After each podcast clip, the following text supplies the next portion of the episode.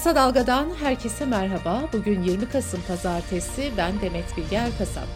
Gündemin öne çıkan gelişmelerinden derleyerek hazırladığımız Kısa Dalga bültene başlıyoruz. Türkiye yeni haftaya yine bir sistem değişikliği tartışmasıyla başlıyor. Cumhurbaşkanı Recep Tayyip Erdoğan, Cumhurbaşkanlığı seçiminde uygulanan 50+1 sisteminin değişmesinin isabetli olacağını söyledi. Erdoğan, halkın yarısından fazlasının oyunu almak yerine en fazla oyu alan adayın Cumhurbaşkanı seçilmesini önerdi. Erdoğan'ın bu açıklamasından sonra AKP Genel Sekreteri Fatih Şahin de görüşlerini sosyal medyadan paylaştı. Şahin, 50+1 sisteminin millet iradesi üzerinde bir baskı unsuru haline geldiğini söyledi. İktidardan gelen bu açıklamaların ardından Cumhurbaşkanı Başdanışmanı Mehmet Uçum'un önceki yıllarda yaptığı açıklamalarda yeniden gündeme geldi. Uçum, 50+1 oyu tartışmaya açma çabası açıkça halk iradesine saldırıdır demişti. Cumhurbaşkanı Erdoğan'ın 50+1 sisteminin değiştirilmesi önerisine CHP'den tepki geldi. Genel Başkan Yardımcısı Burhanettin Bulut, Erdoğan'ın gelecek dönem adaylığı için hazırlık yaptığını savundu. CHP'li Murat Emir ise şunları söyledi. Anayasayı değiştirip daha düşük yüzdelerle seçilme derdine düştüler. Bu, ucube sistemin daha da geriye götürülmesidir. Geçtiğimiz günlerde İYİ Parti'den istifa eden Bahadır Erdem ise bu önerinin MHP hariç AKP'nin yanında yer almak isteyen muhalefetten destek alacağını savundu. Erdem, her kim ki AKP ile birlikte anayasa değiştirme işine girerse bilin ki bu millete değil kendine hizmet ediyordur dedi. Tartışmaların odağındaki 50+1 sistemi 2007'deki referandumla uygulanmaya başlandı. Bu modele göre seçimde geçerli oyların salt çoğunluğunu alan, yani %50'den en az bir oy fazlasını elde eden aday Cumhurbaşkanı seçiliyor. İlk oylamada bu çoğunluk sağlanamazsa ikinci tur oylama yapılıyor. Bu oylamaya ise ilk oylamada en çok oy alan iki aday katılıyor ve geçerli oyların çoğunluğunu alan aday Cumhurbaşkanı seçiliyor. Agos gazetesi genel yayın yönetmeni Hrant Dink'i katleden o gün Samast 5 gün önce tahliye edilmişti. Samast hakkında yeni bir iddianame hazırlandı.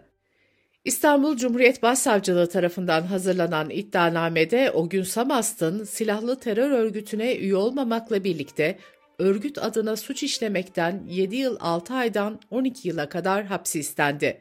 İddianamede Dink ailesi de müşteki olarak yer aldı. Yöneylem Araştırma Direktörü Derya Kömürcü son kamuoyu araştırmasının sonuçlarını paylaştı. Özgür Özel'in CHP Genel Başkanı seçilmesinin pozitif etki yarattığını söyleyen Kömürcü, CHP'nin oyunun bu ay 2 puan arttığını vurguladı. Kömürcü, parti içinde de bölünme veya kızgınlık olmadığını belirtti.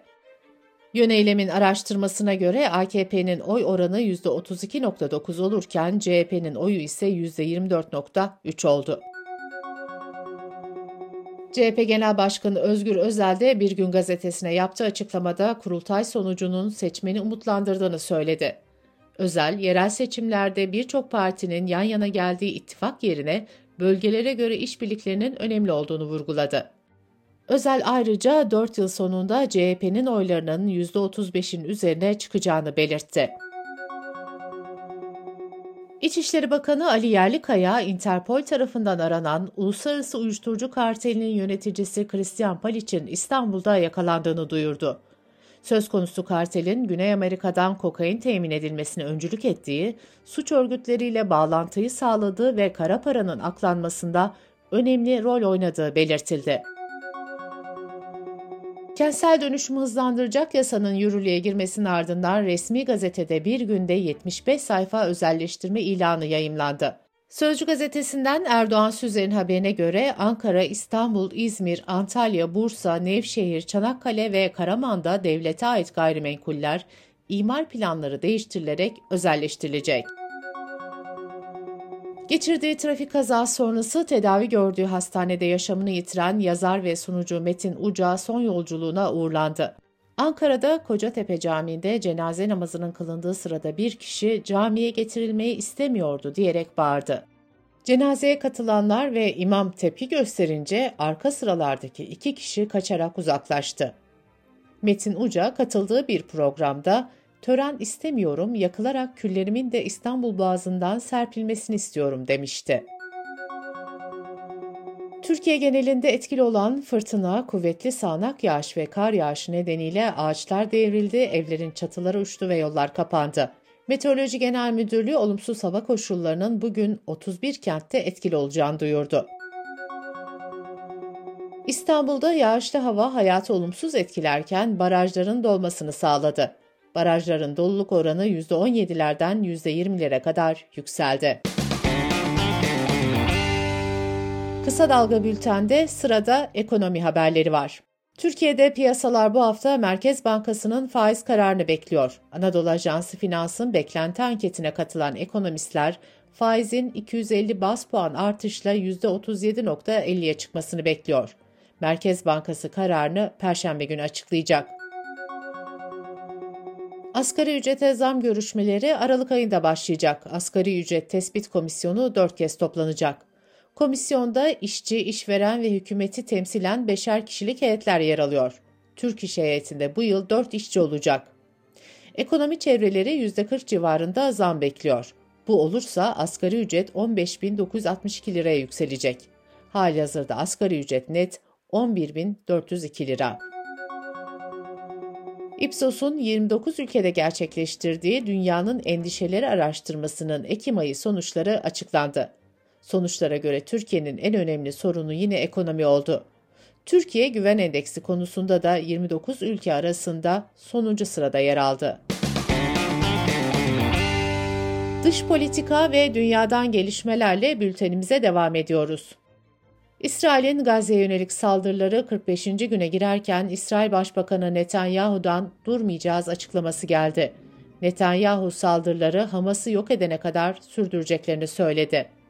7 Ekim'den beri İsrail'in saldırılarında öldürülen Filistinlilerin sayısı ise 12.000'i aştı. İsrail'in Harets gazetesi çarpıcı bir haber yayımladı. Gazete, polis kaynaklarına dayandırdığı haberinde 7 Ekim'de Hamas'ın saldırısına müdahale eden İsrail savaş helikopterinin müzik festivalindeki sivilleri de vurduğunu iddia etti. Dünya Sağlık Örgütü liderliğindeki Birleşmiş Milletler ekibi, İsrail ordusunun kuşatıp baskın yaptığı Gazze'deki Şifa Hastanesi'ni ölüm bölgesi olarak tanımladı. Ekip, bombardıman ve silah ateşine dair kanıtlar gördüklerini ve hastanenin girişinde toplu mezar gözlemlediklerini açıkladı.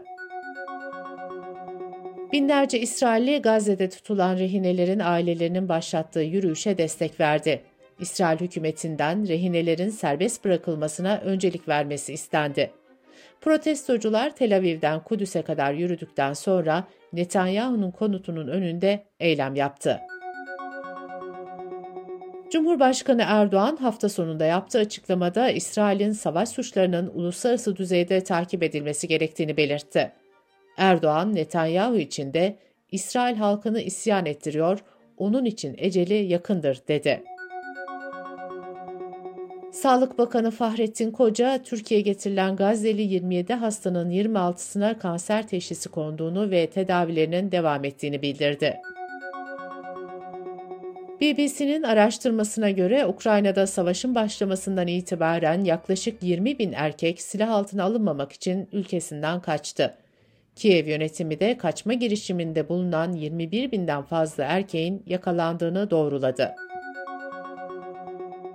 Belçika'da Flaman Sosyalist Parti Genel Başkanı Conner Rousseau, Roman toplumuna yönelik hakaret ve ayrımcılık içeren sözleri nedeniyle çıkan tartışmaların ardından istifa etti. BBC Türkçe'den Yusuf Özkan'ın haberine göre Rousseau, tepki çeken sözleri için sarhoş zırvalaması dedi ve özür diledi. Bültenimizi Kısa Dalga'dan bir öneriyle bitiriyoruz. Gazeteciler Ayşe Yıldırım ve Sedat Bozkurt, Anayasa Mahkemesi'nin Can Atalay kararına uyulmamasıyla başlayan krizin evrildiği aşamayı, İYİ Parti ve CHP'deki gelişmeleri değerlendiriyor. Politikest'in yeni bölümünü kısadalga.net adresimizden ve podcast platformlarından dinleyebilirsiniz.